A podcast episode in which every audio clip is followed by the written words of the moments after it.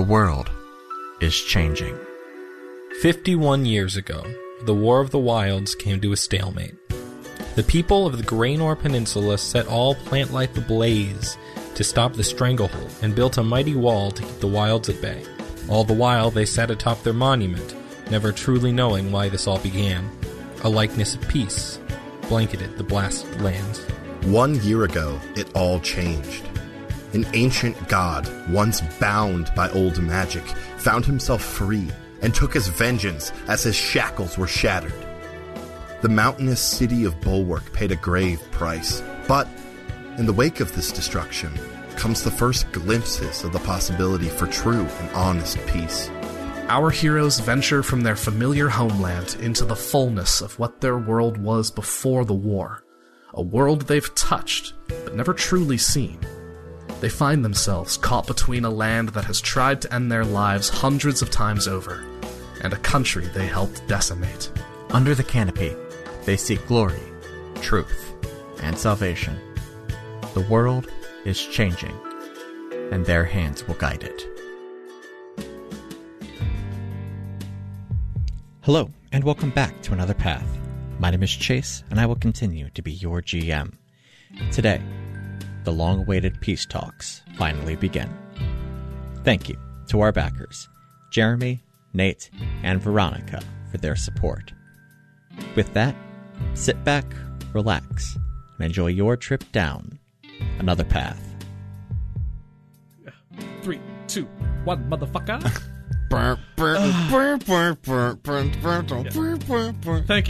the getting my reference back. Is that when Jack Black was on Jimmy Fallon and played the saxaboom? That is exactly what that reference is. Where he's got the plastic toy saxophone. It's the saxaboom, and he plays it a few times, then he counts himself and just goes 3, 2, 1, motherfucker. and then all of the Roots start jamming with him on the saxaboom. It's very good. Because the Roots are the most talented band. Oh, they're so good. They're very good. The fucking Roots. You know, fucking Questlove did a song in collaboration with the fucking bank I worked at. What? Questlove did a song with Redacted. Oh, I thought you were talking about your specific branch. Your specific branch, and I was like, no, why? That would have been weird and wild. It's still weird and wild, because we do have a much stronger presence, in the New York side of things, but, yeah. So, boys, today has been a rough day for a handful of reasons, but there are two bright and shining spots. One, I do get to play Dungeons & Dragons with y'all tonight, and I am looking forward to that. But two, equally importantly... New beer? Christmas beer season has begun. Oh, man. Got me some Mommy Bay Blitzen. I got a picture from my little brother today. He's got some Shiner and 12 Dogs of Christmas over at his place. I gotta go get some Mrs. C's. Yeah. Oh, Mrs. C's. I forgot. Mrs. C's is back.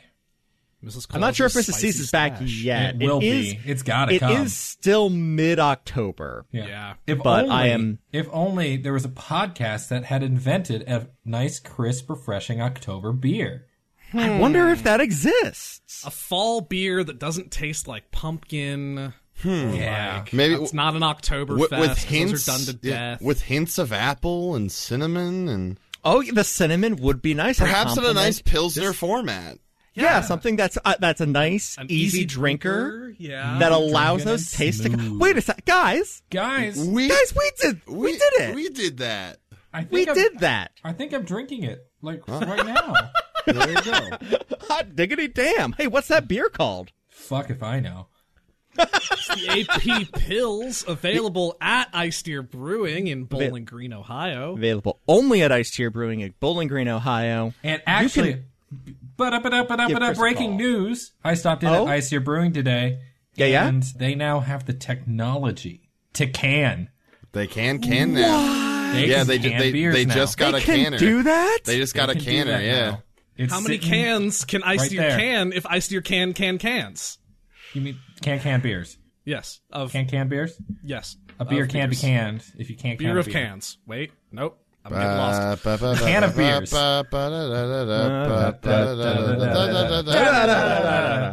And if you listen to Pet Shop, you've heard this already, but we got to collab with our friends over at Iced Deer Brewing. Hi, Chris. Hi, Chris. Hey, Chris. Hey, G. I don't know if G listens. I don't know if G listens. But they helped us. We got to collab on a beer, and we got to help in the brewing process, and then we got to go and drink the beer. And it was so wild. Yeah. Just the idea of holding this glass in my hand and going like, I know I didn't make all of this, but I kind of made this. It's got my artistic pride associated with it. Like, there was the moment where, like, I think Zach beat me there, and it was just Zach and I chilling, and I look up at the menu, and I see, like, the podcast logo right next to the beer, and I'm like, ah, shit, we did a thing. Fuck. There was a swelling of pride. It happened. Absolutely. I swelled. There is a moment that I am looking forward to, and that is going to be next weekend when my mother comes into town. My mother, who does not understand any of this at all. Like, she kind of gets podcasts. She's a true crime gal. She does not get D&D, and she does not understand why anybody would want to listen to somebody play D&D. But now you have a tangible product associated with it. But I will be able to walk into an establishment I do not own and point up to a menu and say, hey, Ma, I did that. Hey, and look, Ma, I made it. And my mother does understand beer, so she's going to get that. Yeah. I will say real quick, vis-a-vis beer one more time, this is kind of not like a this is a secondary bucket list item for me. Sure. Because when I was in high school, there was a local, like, frozen yogurt joint down the street called JD's Frozen Yogurt. And my friend Connor came up with a concoction so wild that it got put on the menu as the name, the Connor Hall Special. And ever since then, and I'm mad because I'm the one who suggested, I was like, you won't do it. And then he went and did it. He got the fame. So now I've got a little bit of taste of that in the form of the AP Pills. And I mean, like, yeah, that's awesome. The closest I had ever come to this pride and joy is getting my face on the wall of the Dave's Cosmic Subs here in town. Back when we had a Dave's Cosmic Subs, for having every single Cosmic Sub. They were fine. They're all fine. I miss Dave's. I miss Dave's a lot. Like, Kebabit is great. That's what went in there afterwards. But Dave's Cosmic Subs is fucking choice if you can still find one. I was a part of no less than 3 student films that shot in Dave's Cosmic Subs. It was Dave's Cosmic Subs, and they were pretty much down for whatever. Yeah. They were happy just to have people in that storefront. That's fair. It feels like a business that would be doing really well right now in the DoorDash era. Yeah, you know. Oh, probably. Legit. Yeah. Legit. So is our next milestone actually getting Dulé Hill on the show? I mean, I think we can pay him in branded beer. If he comes to Northwest Ohio. I'm confident in saying that if we get Dulé Hill on the show, I will call it there. We have made it. Mm-hmm. It gets no better than this. Yeah, well, see, Griffin also had said he was going to head up the attempt of getting Dante Bosco on Pet Shop, and that is yet to happen. You don't know that I'm not working on that. I mean, that's fair, but Dante has not appeared yet. You don't know that I'm not working on that. I was kind of expecting a Dante reveal for episode 50. I'm not going to lie. Well, 52's coming up soon. 50 kind of snuck up on us, not going to lie, but we have plans for our 2-year anniversary. Yeah. A la Zafir Shenastiliath sings the hits. Good. That is in the works for the ad for episode 52. Perfect. That and we have ideas for episode 69, so... Nice. Because we're also we're coming up on that one soonish. Soonish rather than late-ish, so...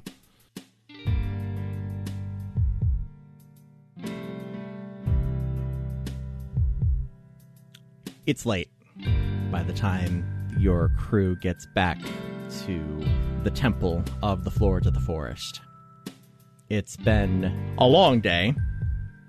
You got a lot done. You saw some people you haven't seen in a long time, and some that you wish you could have extended that parting even longer.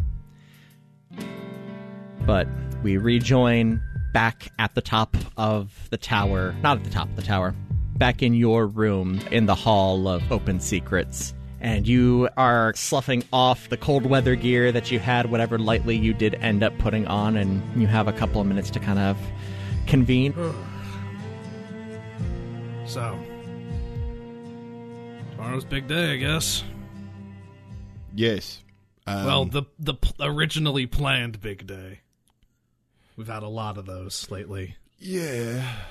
I don't know. I think we could, you know, like go out, blow off some steam for the night, just really take our time and drag the evening out.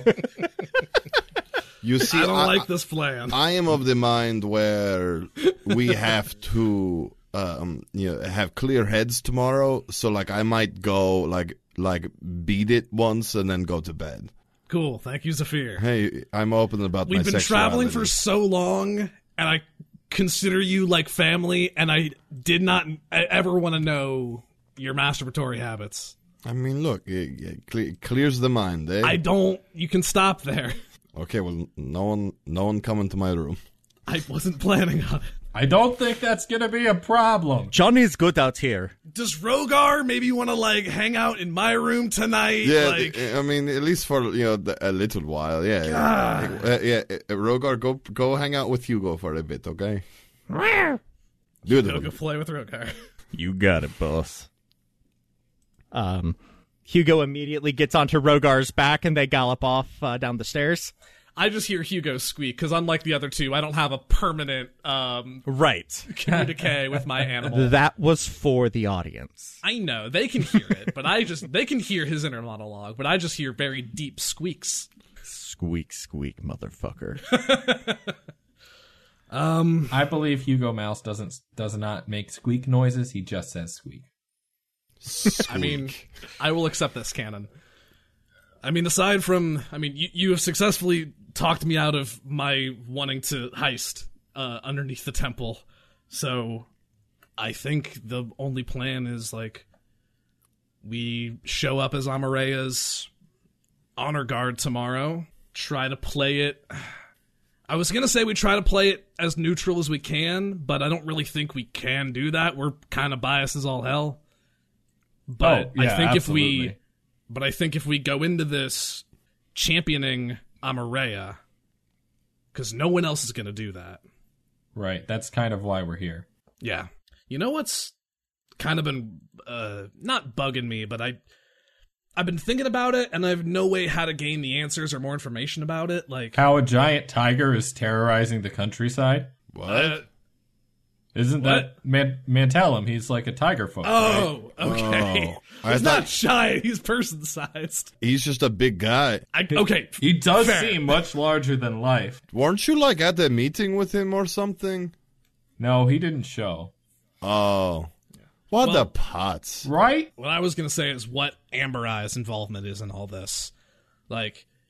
If I'm remembering right, he recognized Amorea when we brought him down. He like Amber Eye is very old. He is from my time. He at least knew of my bearing, if not exactly how I ended up where I did. I guess I just don't understand him at large, because he's like a big half-spider thing and apparently is ancient, but not a god. He used to be a man. The spider parts are machine, like the Amberforged. Yeah. In order to sustain his life, he merged himself with his creation. I'll be honest, he has been an ally, but he puts me at ill ease as well. Yeah, I'm just wondering what his stake in all of this is. Not that I think it necessarily... Well, there were Amberforged at the camp, though. There's that one Vox, I think we learned its name was. Their name was... I don't know. This is idle thought at this point. There's nothing really we can do about it. Amber Eye's kind of been on my mind. If you're going to join cultures and countries together that hate each other, you might as well bring Amberforged into the mix at the same time. Like, yes. Amber Eye doesn't gain anything from staying in the shadows any longer. If everybody's coming together and trying to make peace across the world and everything's about to change, might as well join in now. I've been thinking about this a lot. Yeah. Well, I mean, that's about all I've got. I'm ready to get 4 hours of sleep and then, yeah. Well, I'm going to bed before either of you come up with another brilliant plan to get us all killed. Or worse. Expelled. Not let into the meeting tomorrow. Does anyone have like a salve or perhaps some lotion? I am no, Scott! I almost offered you something and then I remembered, you dirty fuck. What's wrong with you? Look, I am digitate something. Look, like, I haven't had a release since that shifter world girl I snaked out from under you. Jeez, I didn't you squeak one out while we were still at the inn? I thought that was a thing. I mean, I said since the shifter girl that I snaked from Mordecai. That was the last time, okay? We've been busy. I'm going to bed. Mordecai's door slams. Don't yell at me for not being repressed, Mordecai. Ha ha. The door opens for a second. Ah. Closes it again. What if I like being repressed? Don't put words in my mouth, you dirty monster. You bastard man. Right before Jackson goes to bed, he pulls open the paired scroll to see if there's anything from Addie. There's no response. And seeing no further response, he grabs a pen and writes, Dear Addie, the delegation has arrived. The summit is set to start tomorrow. Please see if you can figure this thing out. XOXO, Jackson. Mordecai goes into his room, fuming a little bit at Zephyr, but it fades quickly. He did this somewhat recently before, but we'll call Hugo up.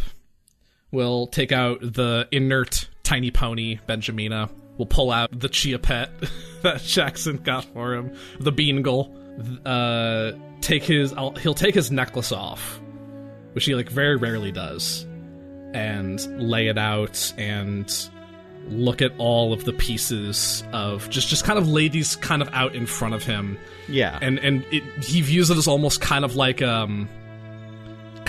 aging a tree by counting the rings, taking note of everything, because it started with the original necklace and then the bead from Sinus, the crow skull, the Mavo amulet, all of these things we've acquired in the wilds, and he just kind of takes a second to try to center himself and try to be confident in his identity, not as a fighter of the peninsula, not as an agent for the wilds, not of either ancestry, just tries to take a second and gets a little existentially, who is Mordecai? And just tries to calm himself and prepare for tomorrow, because he knows he's going to need to do his best to be neutral, and he knows that's going to be hard.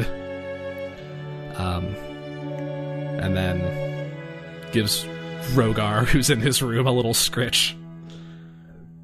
Packs everything back away and turns in for bed.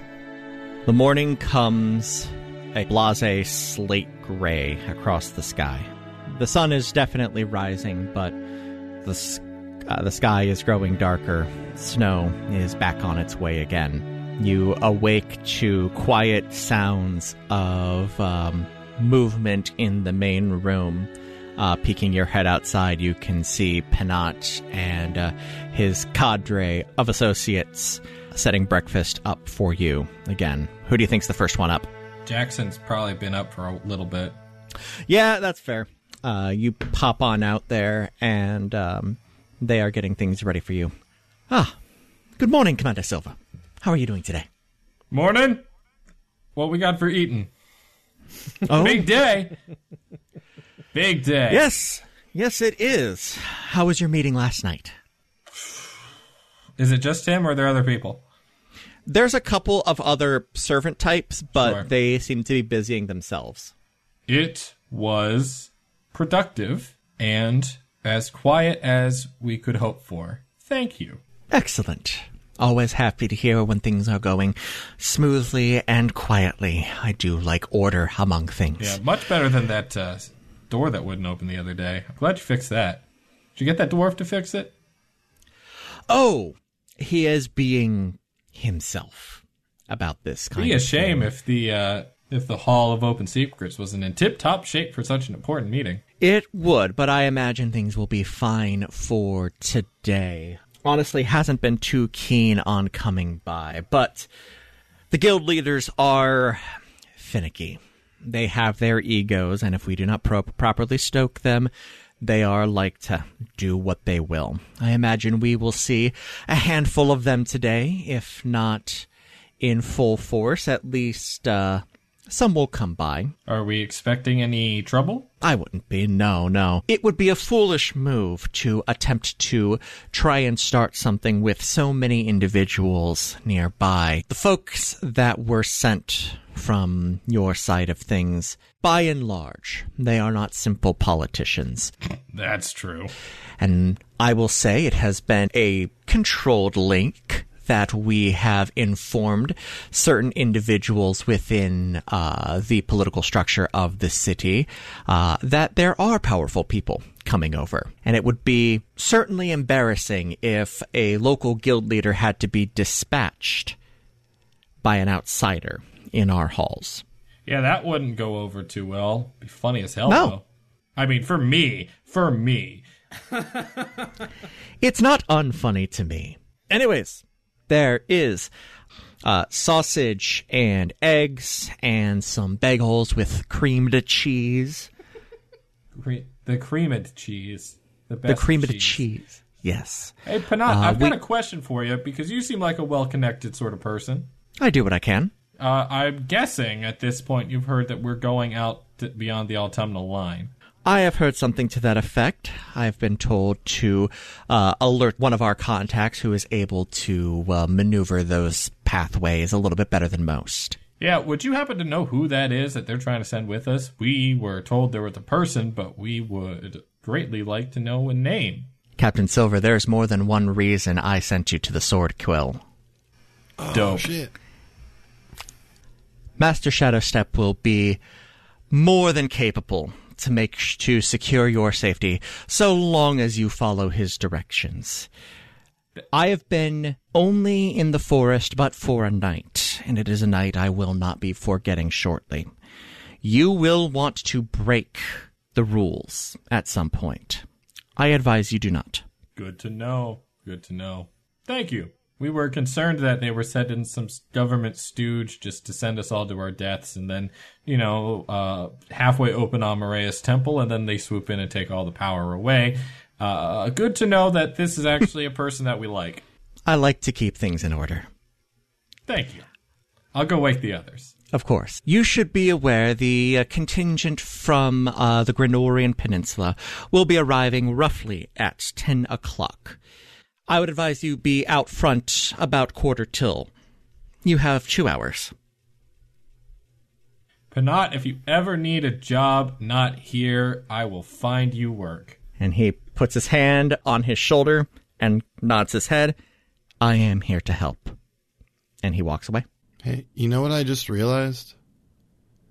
With the level up, my hit points have reached 69. Nice!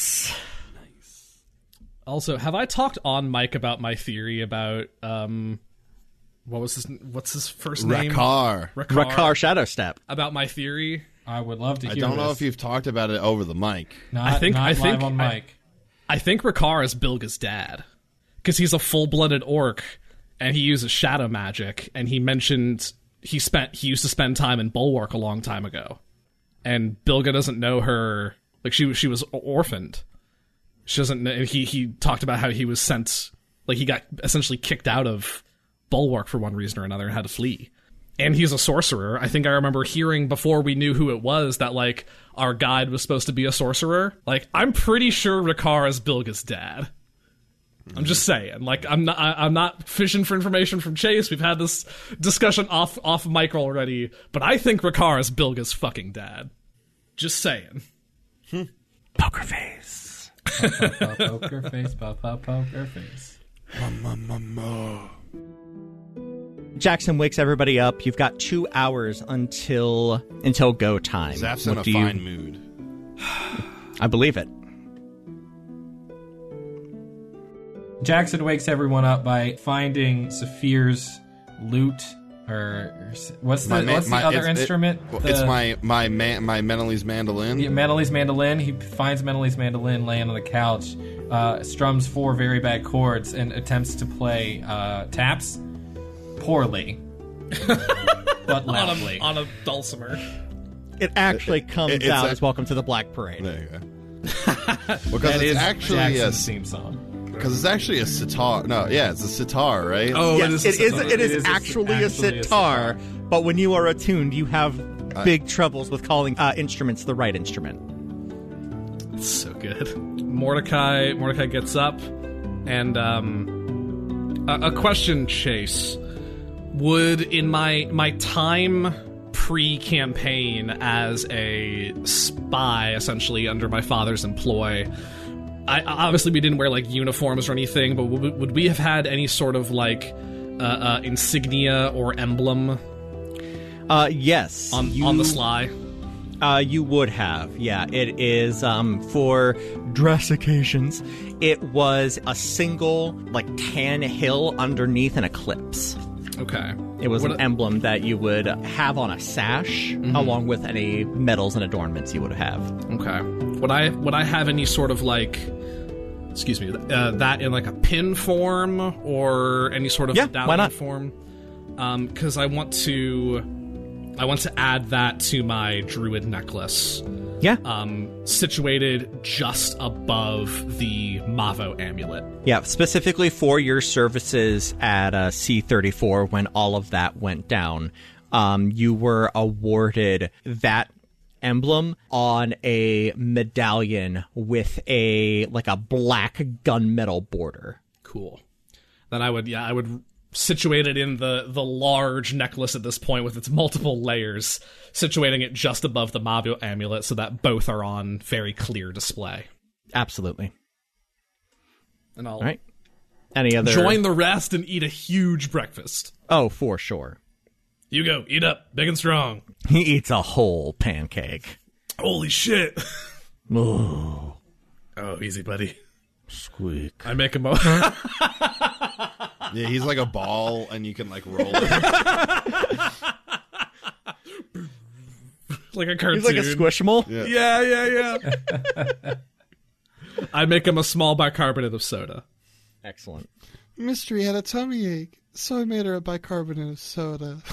Right. Any other morning prep? No, I just get all my gear situated.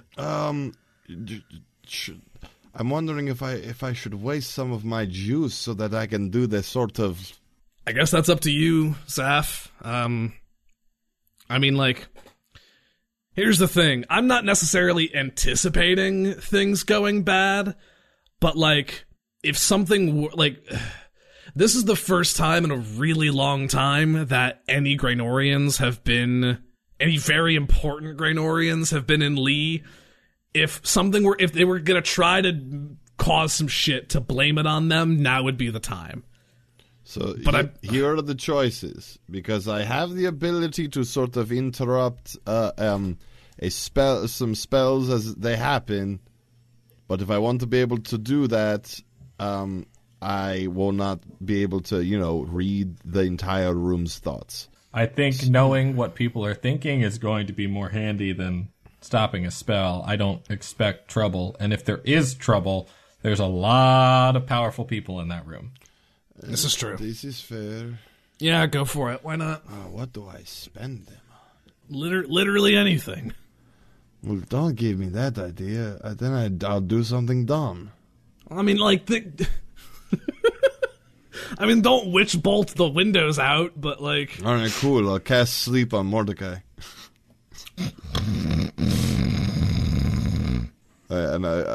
It transfers over to Hugo Thick Mouse. Well, I don't know if you could get 100 on however many d8s that is. Well, so at 4th level, that would be, oh goodness, what, 9 d8s? Wait, no, it'd be a lot more than that, because 2nd level is 7, 3rd would be 9, so it'd be 11 d8. which could not make 100. I can't make you fall asleep, Beans. Ha ha! But Hugo and Rogar and Gary all fall asleep. Cool. Nice. What did you do? They'll be awake. It's fine. And then they wake up and I do it again. I jiggle Hugo's belly. Wake up, buddy. I know they were good pancakes, but come on. Come on, Gary. If you give a thick mouse a pancake. Anyway. He's going to want to take a nap. Zephyr, your expanded sight reawakens, and just like last night, everything around you except for the people kind of desaturate, and you get a scrolling surface level read on everybody's thoughts. It went well, Mordecai, just in case you were wondering. I wasn't. But were you, though? Ticker across Mordecai said, I wasn't. I love you, too.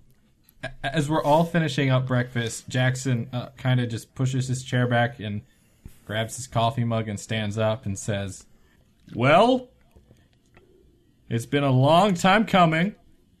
It's been a long couple of days. It's been a long couple of years. And it's been a long damn war. But we might get to end all of that today. Huzzah! And he casts motivational speech. What? Is that a thing you have? It's a thing I have. Is that a fucking? Is that one of the fucking Ack Ink spells? It's one of the Acquisition Ink spells. Okay. You address allies, staff, or innocent bystanders to exhort and inspire them to greatness, whether they have anything to get excited about or not. God I choose five creatures that can hear me, so I pick the three of us, Amorea, and Bailit. For the duration, which is an hour, so this will mean shit in the long run. But I just wanted to do this spell. For the duration, each affected creature gains 5 temp HP and has advantage on wisdom saves. Ooh! If an affected creature is hit by an attack, it has advantage on the next attack roll it makes. Okay. Once an affected creature loses the temp HP granted by this spell, the spell ends for that creature. Well, we've got 2 hours until like we're even meeting the retinue. Do you want to save? Well, I will say that happened like towards the tail end of that. Okay. Huzzah! Yeah, that'll happen right before y'all head down. Yeah. Cool. So you'll have that for a couple of choice convos. You are a kind of benevolent GM. I was mostly doing it as a goof, so thank you for letting it actually maybe have impact. I mostly just wanted to read the spell description. It's a good description. Yeah. I forgot that I have that source book. I should use that at some point. It says, I once heard a motivational speech by Jim, and it was the worst 90 seconds of my life. My favorite spell from that supplement is the one where if you, like, say a gaffe, you can cast the spell, and the person you're talking to forgets the last 6 seconds of what you said. That is very good. That's pretty good. Yeah. It's called the Gift of Gab. Your crew of 5 makes their way down the winding staircase, and this time you are actually directed to leave through the normal exit, which you haven't done since you were initially arrived. What is, if I may ask, Zephyr, what is Zephyr's garb for the day? I think Zephyr's going in his sort of the sort of crossover robes he's been wearing.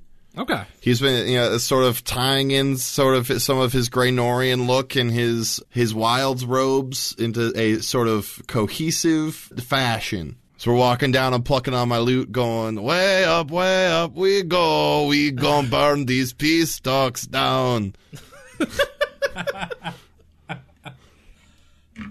Roll me a performance check. Oh, it's going to be very good. Yeah, that's it. 26. You get a couple of, like, eyebrows raised looks at you because, burn those peace talks down. Sorry. But it's enough of a bop that they let it slide. Yeah, it's a colloquialism, like, like when you're, like, blow the roof off, like, it's gonna be a good time. Yeah. Yeah, very good. We gonna burn these peace stalks down. As you are making your way down the spiral staircase, you actually run into Ligo and Agass, the bishop and speaker of the Tangle. Hello there, Archbishop Ligo, Speaker Agass, how are you? The bishop waves and begins to make her hand motions. Agass speaks up. We are doing quite well. Thank you, gentlemen. How are you all doing today? Doing well. We are heading down to wait for the Grenorian retinue and ready to sort of get this whole thing popping, eh? Absolutely. Absolutely. Will you be staying for the duration of the peace talks, or will you be taking off? We have sort of some things that we need to see to, but we will be staying for the sort of opening statements, and then we will probably be on our way, and then if we can make them back for sort of the end game of things, then we will. Certainly. We hope to do so. If you would like, I would be more than happy to summon Master Shadowstep to arrive here tomorrow morning, if you'd like. I mean, that would be great. Were we going to leave? At the very least. Were we leaving tomorrow, or were we going to leave later?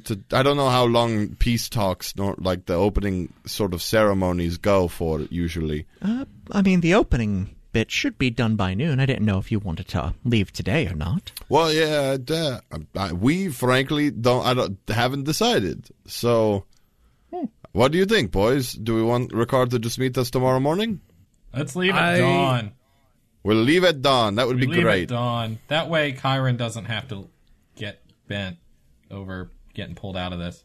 What of Master Chiron? We've hired him on as a sort of an independent contractor. I suppose that is your right. Very good. So, yes. But, yes, that would be fantastic. Thank you very much, Agass. Thank you, Archbishop Ligo. The two of them confer for a moment and then turn back to you. We will have Panat have Master Shadowstep summoned for tomorrow morning. Do you need us to alert Chiron as well?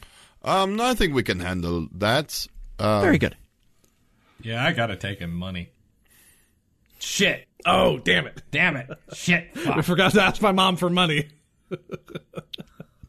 Well, we'll be seeing her soon enough. No, you didn't hear that, Archbishop. That was out of character. Out of character. I realized what it sounded like because I was talking like this, but that was out of character. Jackson does just say shit, and then we move on. I look at Eligo and I guess I go, yes, this is very out of character for both of them. We will see you at the talks. And I'll just walk past them. Fair enough. It's gonna be so awkward in the middle of this hyper important ceremony to sidle up to my mom and like, hey, can I borrow like $50? Can I borrow a 20 spot? I need some gas. I need it for gas to get home. I owe a friend. My friend's giving me a ride. Yeah. I'm good for it, Mom. I promise. Holy shit. Dad wouldn't question it. Go ask your father. He's in another country. He's not even using the right name right now. Ugh. Yeah, no, go down and wait for our Grenorians to show up. You head outside into the muted, cold light of day. The processionary area that you rode in on the other day looks immaculate. They position you at the end of it where the bishops were standing the other day. And slowly but surely, they all do trickle out and meet you in that area. I give the nod to Archbishop Grex as he comes out. He gives you a nod back. I would like everybody to roll me perception checks, please. Gladly. I should have cast a spell. Oh, well. Yeah. Ah, beans. I haven't seen... Oh, goodness. Give me a moment. Archbishop Messis since the other day when I totally showed her up. So when she walks out, I give her a nod. And she nods back. And the only thing you see in her feed is Shenastiliath. You notice, actually... So, okay, actually, we'll go through here. Jackson, what was your perception? 19. Griffin was 8. Oh, Zach? I haven't rolled yet. 10. Okay, cool. So we will go from top down. Jackson, actually very appropriate that you are the one who rolled that. You, as you're looking down that processionary way, you see a lineup of several of the guild leaders, most of which you recognize from the meeting the other day. Sure. You see the human Aquila. You see See Fior, Rini. You see, yep, Fior. You do see Azurite very far down. They are a ways away from you all, and they are lined up in such a manner that clearly they are there to be kind of not a part of the procession, but to witness it and to officially like see it. But they are like a solid like 500 feet away. Gotcha. So are those like the guild people? Yeah, those are the guild leaders. Do we see Mantellum?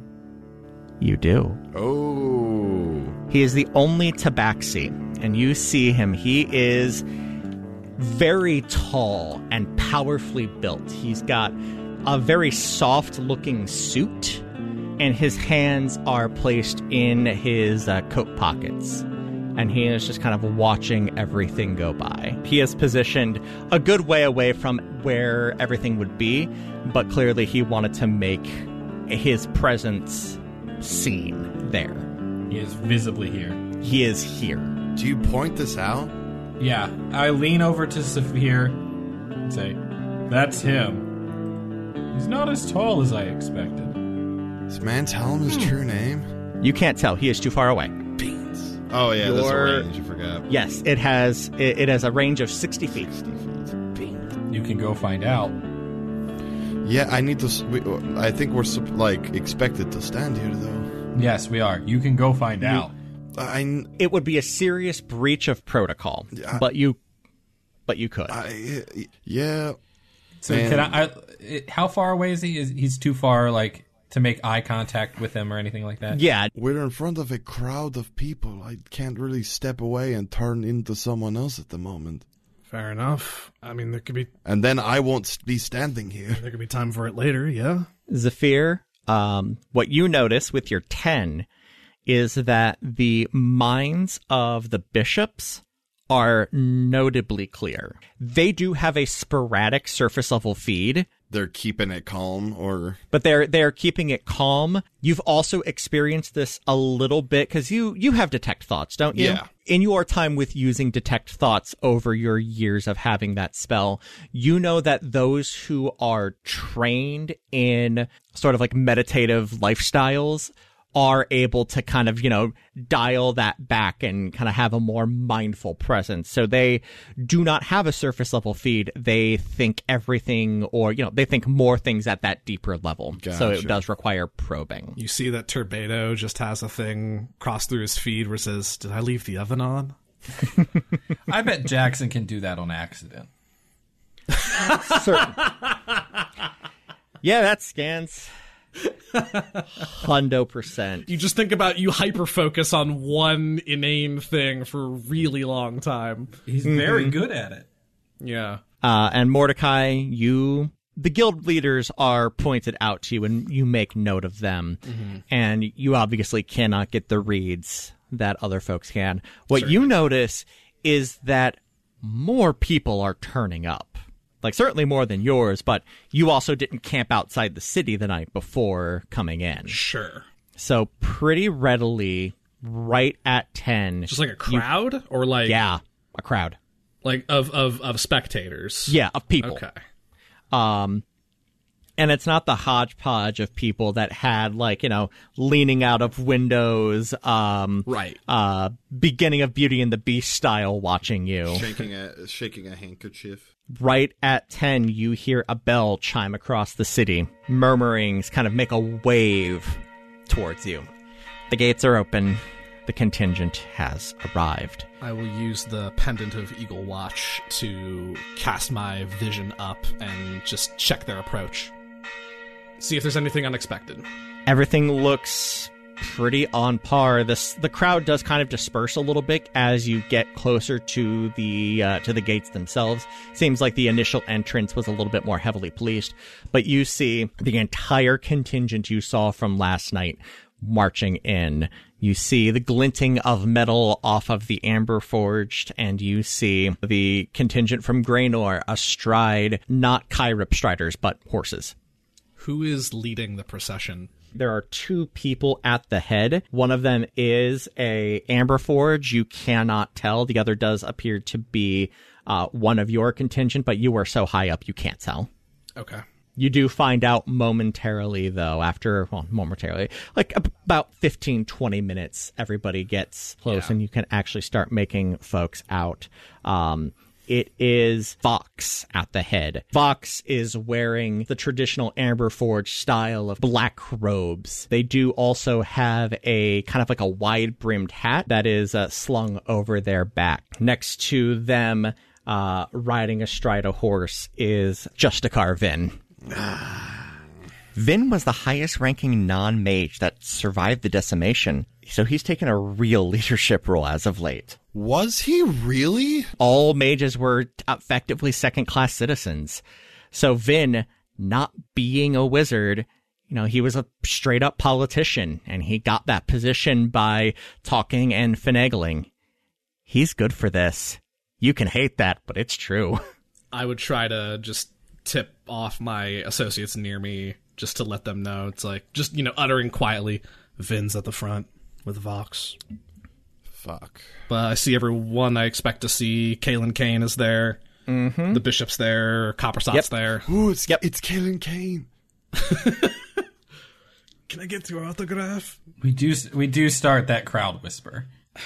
Going down the list really quickly so that we don't have NPC soup this entire time. We do have a part at the full contingent from Graynor. Is Grand Intreater Kaelin Kane, who is the lead warlock of the general. Archdruid Leia Bulwark. Woo! Grand Justicar Saunio Vin. Grand Justicar! Security Magistrate Kotigo Vici. Trade Magistrate Sanitas Ether. And Bishop Nohilo. From the contingent from Erden. So this is the individuals from below ground. It is an entirely Amberforge contingent. Gamma, Vox, Sigma, Tau, and Iota, led by Vox. Coppersot's there too, yeah? Coppersot is there, okay. And as you see all of these individuals making their way towards you, you can see the prisoner contingent at the very end. They are riding each on a horse, their hands tied almost ceremonially at this point in a single silken cord. And you do see Coppersot at the head, riding next to Sinus, and there are several others behind. This is the first time Mordecai has seen his uncle since the Hedron. That's true, because I don't think you got eyes on him last night. I did not. You were busy. He looks... He's alive, but he's probably rough. Like very gaunt and sallow, malnourished. Mm-hmm. And as they make their approach up to you, you can get a better look at them. It seems you've... I'll snap out of Eagle's Watch. You see everybody, the main contingent is looking good and healthy. Zephyr, you don't see anything terribly odd going through the mental feeds there. It is just jitters. Mostly. Of course, you don't get anything from the Amberforged themselves as everything kind of pulls up right. It's kind of like the first episode of Game of Thrones when the contingent from King's Landing gets to the north is, you know, it takes a while for everything to actually properly park up right. Because you do also see the contingent from, like, the prisoners are there as well. And Zephyr, you can kind of zero in on each of them, and they are all named, and you can see each of them has like a bit of a magic spark about them. But the one thing that you do notice that is readily apparent to you is that they all have a similar train of thought. What happened? We're here, we're safe, but what happened? After a moment when everybody has settled, Justicar Vin, Grand Justicar Vin. Fuck that guy. And Vox both hop off of their steeds and present themselves to the bishops. Mordecai straightens up the extra 2 inches. And it is Vox who speaks first. Bishops, we are grateful for this opportunity to speak of peace rather than war. Vin speaks up. Yes, I do thank you for this opportunity. We are looking forward to creating a peaceful society together. Trebato's clearly about to speak up when Grex just speaks up instead. And we are glad to have you all here. Truly and honestly, thank you for making the journey. We know it was not easy. I trust that it went well for you.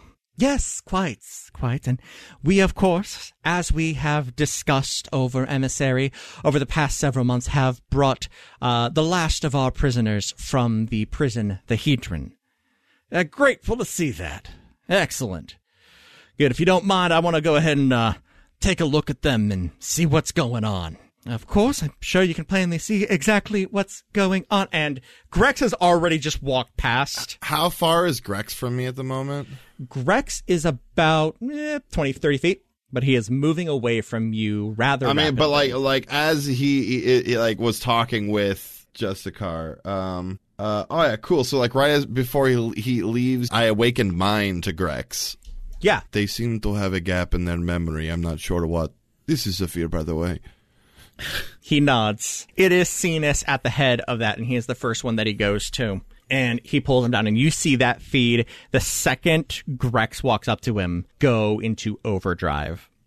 And then there's a moment he pulls him down, and they exchange a couple of words. Grex clasps him and pats him on the back, and you see the feed relax a little bit. Okay.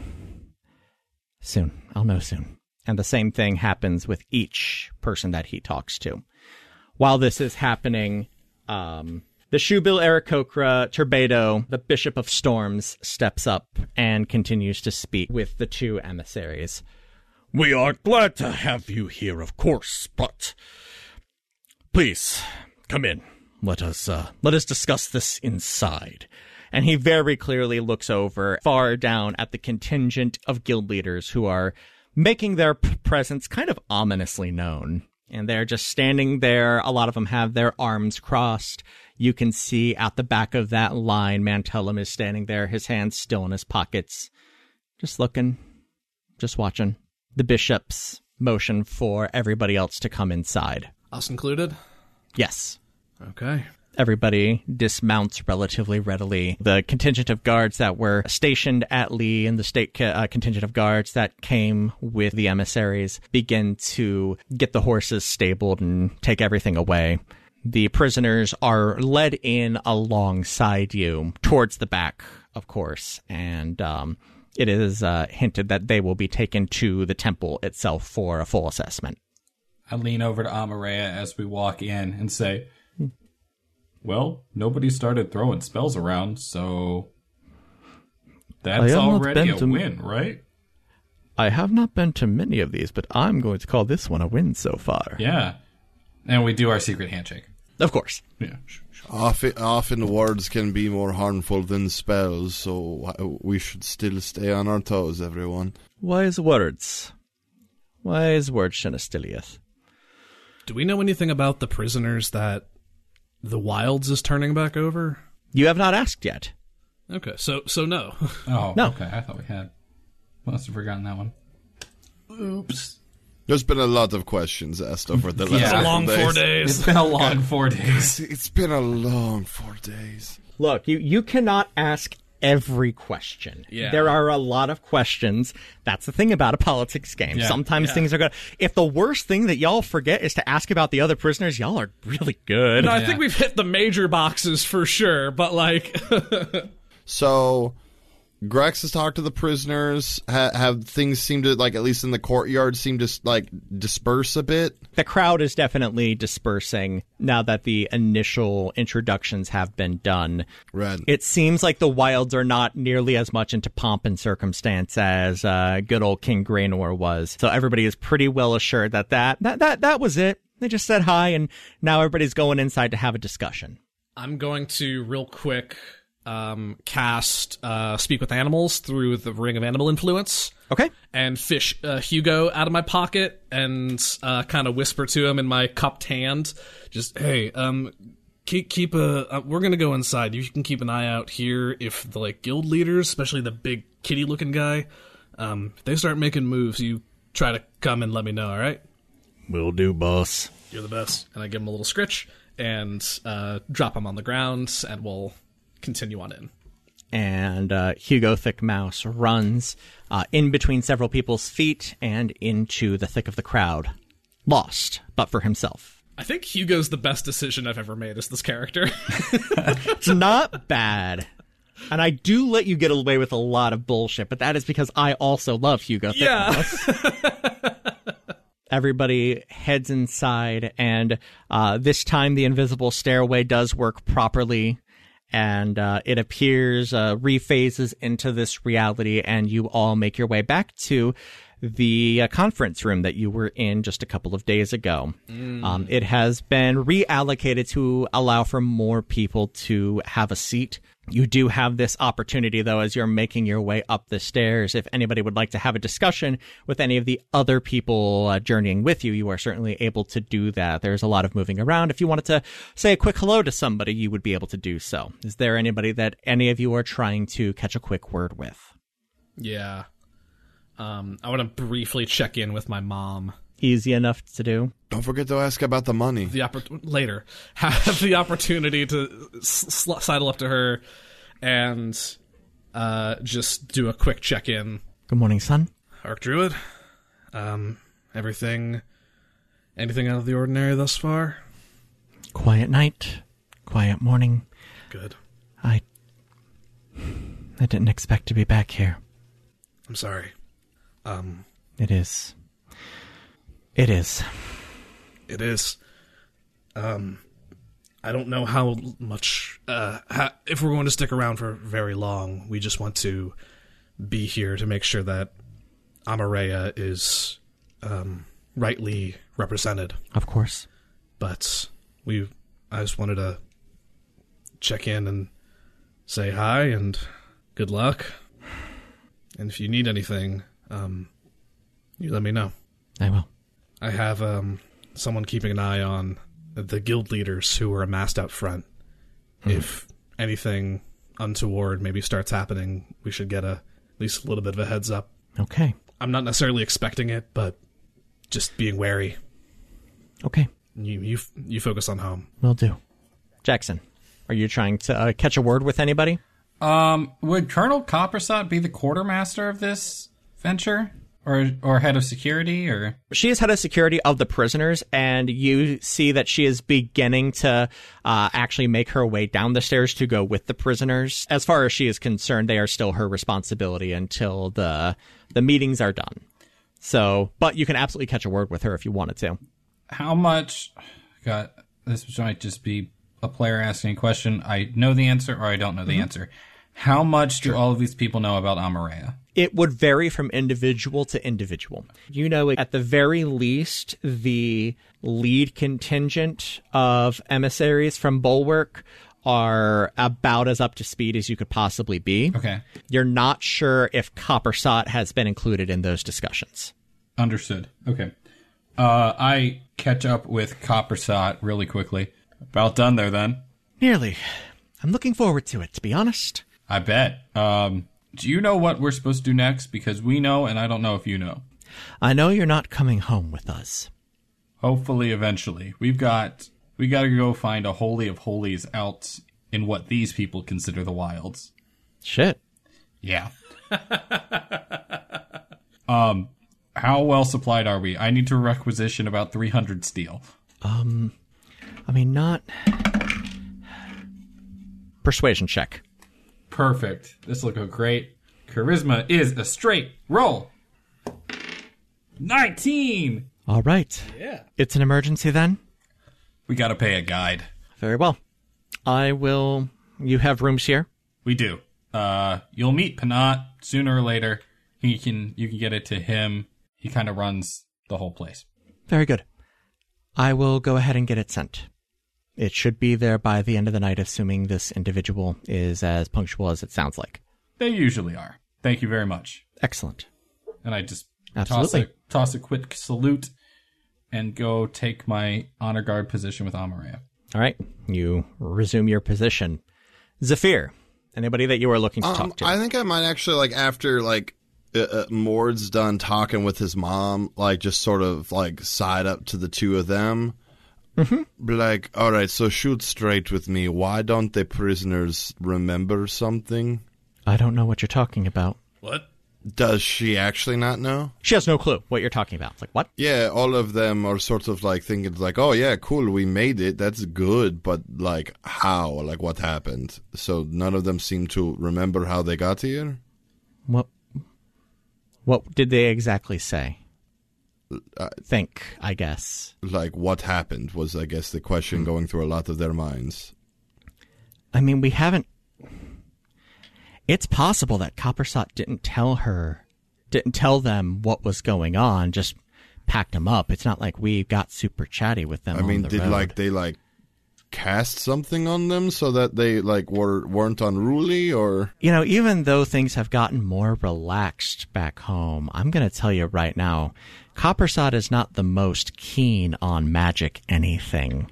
I can promise you, she did not cast anything on them. Well, Didn't you say, or am I remembering this wrong, that like some of the power of the Hedron was like kept in their shackles or something? Why am I not? No, that there were Hedron shackles. That is correct. Would that do something like this?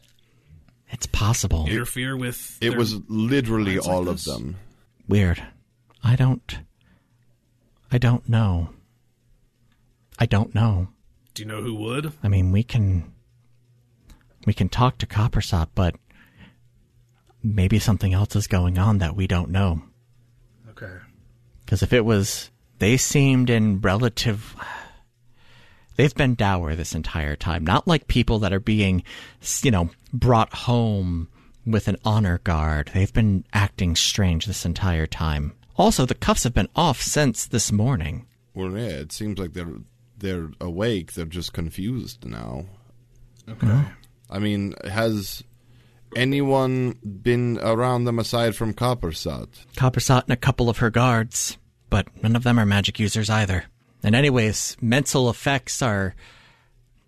Like, if anybody tried to cast a spell on them while those cuffs were on, it wouldn't have worked. Not nearly as well, at least. It's kind of a double-edged sword that way. You can't really use magic on them, but they can't use magic on us. Cuts their communication to gods and all of that. It's... kind of everything out situation. Well, there is a thing that has happened. I'll keep my eyes open. I'm going to try as subtly as I can to cast Enhance Ability on myself for Owl's Wisdom. Okay, cool. Welp.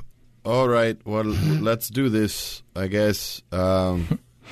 You say as the doors open... 5 of you have effectively similar seats to where you were last time. The crew of you with Amorea Dejani in the center, all grabbing a seat along one side. Only this time, the entire rest of the table is filled out, with Vin taking a position at one end of the table and Messis taking a position at the other. That makes sense. I slap my hand on both Jackson and Mordecai's legs, like right on the thighs. We've got these boys, and I'll take a D6 bardic each. Got nice. Nice. The hand just sort of lingers there just a little longer than it probably should. It gets a little weird. I brush it away. I'm just trying to make sure it sticks. Time and place. Jackson flexes into it. That's a firm thigh you have there. Oh my god. Just a good solid wink. There is a moment of everybody sitting down, people pouring water for themselves, and there's a couple of small bowls of fruit and some charcuterie boards, and they're passed around and everybody gets their fill. And after that moment, it is Messis who stands up. Thank you, everyone, for coming today. We recognize that this is a momentous occasion, but we also would like to make this as efficient as possible. We are all here doing what must be done in order to make sure that life continues and we all flourish in it. It is our goal today to facilitate this peace. We, at least here in the wilds, have only a few requests. We want to be able to keep our guards. We would like to respect the borders established. We have affected a type of rule over the past 5 decades, and we would like to see it maintained. We are effective in what we do, and we would like to, at the very least, be able to continue to govern the way that we have been, but with a peace with our neighbors to the west and below. And she puts her hands together, nods, and takes a seat. Mordecai very quietly mutters under his breath, "Oh, that's it?" Like super dead quietly. Bailit leans over. "This is just the opening. Everybody's going to get out what they want in, like, opening salvos." Cool. Oh, and as he says that, Grex leans forward. "Also, y'all gotta shut down the Hedron." Like, is that... like, can I... Hell, I'm gonna curse. That's fucked. Yeah, I will second that, and I look at Vin while I say that. The Justicar and... Sorry, the Grand Justicar? The Grand... Thank you. The Grand Justicar and the Grand Intreater actually both... take a look at you and, like, give you a... The Justicar gives you an eyebrow raise. The Intreater looks at you, smiles, and nods. Oh, Kaelin Kane. Zafir just immediately gets the flop sweat, like... On that note, it is the Grand Justicar Vin who stands. "Thank you for having us today. We do agree that this does need to be resolved. We are happy to observe a respectful border, but would like to open up trade as soon as possible. It is in the best interest of all parties if a healthy and vibrant trading relationship between the nations be observed and encouraged by whatever means necessary. We are open to condemning the Hedron. Although it is a special technology we are quite proud of, we are happy to let that go if that is all that need be done in order to create a true and rightful peace between our people. Though, of course, we would also want to share that knowledge with whoever would possibly want it." I lean over to Zephyr and very, very quietly say, "Do you remember when Kanye East interrupted Tanya Sway when she was winning that award? Can we do that to this asshole?" "Oh, just let... He's almost done. Just let it happen." "Okay." I'm going to push you into traffic. As Vin finishes up, like, I've got my thing up. Can I also roll insight to, these are the things he's saying. Are they... things that are, like, rehearsed and scripted without any sort of actual feeling behind them? Or... You don't even have to roll it. This is definitely scripted. He sat up all, like, you can see the rings under his eyes. He is a tired boy. Well, maybe, but there's a difference between, like, it being scripted and, like, clearly scripted, but, like, is just saying it because he... You see... the line under the one thing you do see go through his feed is anything for the food. So he's desperate. Yes. Things are not good. As it was indicated last night, things are a little rough at home. Maybe it's even rougher than you were initially thinking it would be. Okay. Cool. I like Vin being desperate. So at that point, Vox stands up and, Vox sets their wide brim hat on the table in front of them and puts his hands together and nods and looks up. "If you will all allow me a moment, I do have a message directly from Amber Eye." There is moment where... the hologram. I'm hoping that... They open their mouth and the sound just projects out like a gramophone. I was expecting an R2 Star Wars Leia moment. Oh, no, that's what I'm expecting. Even worse. All right, go ahead, Chase. I'm sorry. Ryan's closer. Okay. His head splits down the middle and opens up. And you see a terrible churning of gears and lights. And suddenly, one very strong white light flicker. And above you all is a unpleasant image of Amber Eye. I would like to thank you all for inviting us to these talks. We are here to broker peace, of course. We have few requests, really. We would like an end to the Hedron. It is a crime against all of us who use magic and was the source of symptomatic oppression for my people. We do also seek a peaceful reintegration. We also seek something else. Frankly, it is unseemly to speak of it in open company, as this is something we specifically request from those who follow the Lords of the Forest. So, we will reserve that for private discussions, if possible. Thank you for your time. We are looking forward to seeing this all completed as soon as possible. The head of Vox realigns and shuts. Give that Iron Man sound. The clang. Yep. Was that recorded or live? Hard to say. I'm going to hear that lip smacking in my nightmares. Yep. Don't want that.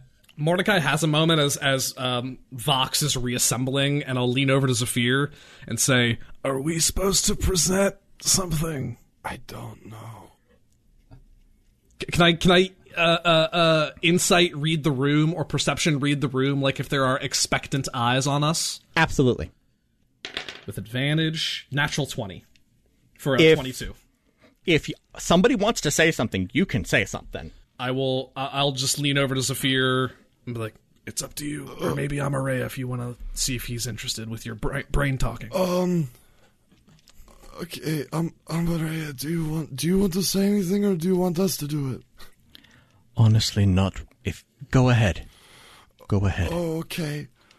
I didn't prepare anything. All right. Hey, do what you do best. Improvise. He puts a hand on your leg. You've got this.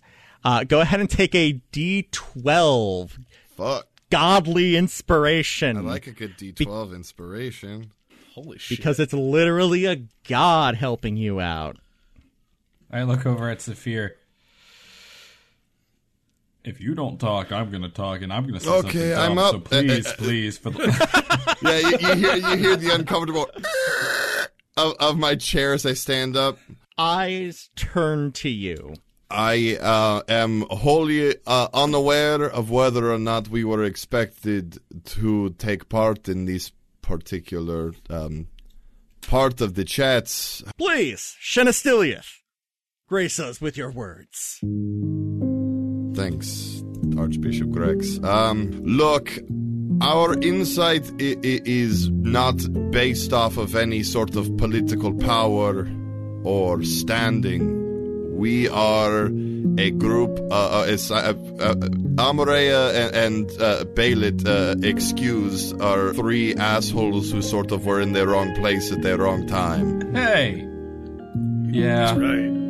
Then what we found from that point is just difficult trial after difficult trial. When I was a boy, my family was persecuted. My father killed for his work, and my mother left alone to get sick and die.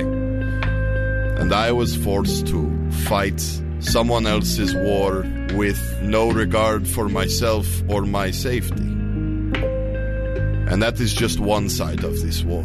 On your side, you were sent to wage a war for reasons you are not aware of fully. I do not want to blame your gods for this or say you follow them blindly. It is just that this war has been created solely for the whims of things that hold power over us, and we are the ones who are left to pick up the pieces of it. As a little shit from Larata, I ask you, those of you in power here who can affect the most change, to please be open to these changes. Do not bring selfish desires or agendas. They want to heal and to help your people, because our two lands are divided and the people who are hurting the most are the people who had no say in the matter, and whose families for generations at this point have been crushed and killed and burned out of their homes. I believe that's my time. I yield back to the court, thank you. Grex claps. The rest of the room is silent. Grex loved it. Can I, while he's saying that, can I scan and see if there's anyone, if I could pick out anyone who is like kind of like sticking their nose up or rolling their eyes at the notion of what Zafir is putting forward? Like, specifically with the idea of putting aside personal agendas. If there's anyone who I can catch who's just like, ugh. I need that insight again. Yeah, and that's why I'm this ought to be good. Unnatural 20. The room, by and large, seems to be agreeing. The Amberforged are, of course, hard to read. Point. The only one on the panel that seems to roll their eyes even in the slightest is Trade Magistrate Ether. He's a human, not terribly chatty, and watching this, he just, like... It was not even like an eye roll. It was just the right sigh at the wrong time. Sure. Okay. And just like, okay, fine. Whatever. I'll take it. That guy means nothing to me, so he must not be important. I've only just met him. How powerful can he be? A few hundred yards away, in the offices of the Builders Guild, three figures sit at a table laid out for many more. Mo, the head of the Builders Guild, sits with his arms crossed, dour, on the verge of petulant. Across the table, the Fearbulk, Agrippa, sits in serenity. As the head of the Beastmasters Guild, they are quite content with the current state of affairs. Mantellum, the powerfully built Tabaxi, sits with his hands folded. It is an odd position for him, and he often shifts in his seat, eventually rising and pacing. Silent moments turn into minutes, until there is a knock at the door, causing all heads to turn. Finally, they are here, Mantellum says with a smile. We can now truly begin. Thank you for joining us here on Another Path. You can find our website and merch store at anotherpathpodcast.com, on Twitter at anotherpathpod, and our network at ghostlightmedia.net. You can support our efforts by donating at patreon.com/ghostlightmedia. A special thanks to our donor, Nathan N., or by giving us a rating and review over on Apple Podcasts or whatever podcatcher will let you. You can also find me on Twitter at TQLoudly, Ryan at Ryan_Albrecht, Griffin at GriffCold, and Zach at That Guy Zach Rob. We'll be back in 2 weeks with a new episode, and until then, remember to check out anotherpathpodcast.com/merch for all of your holiday shopping needs.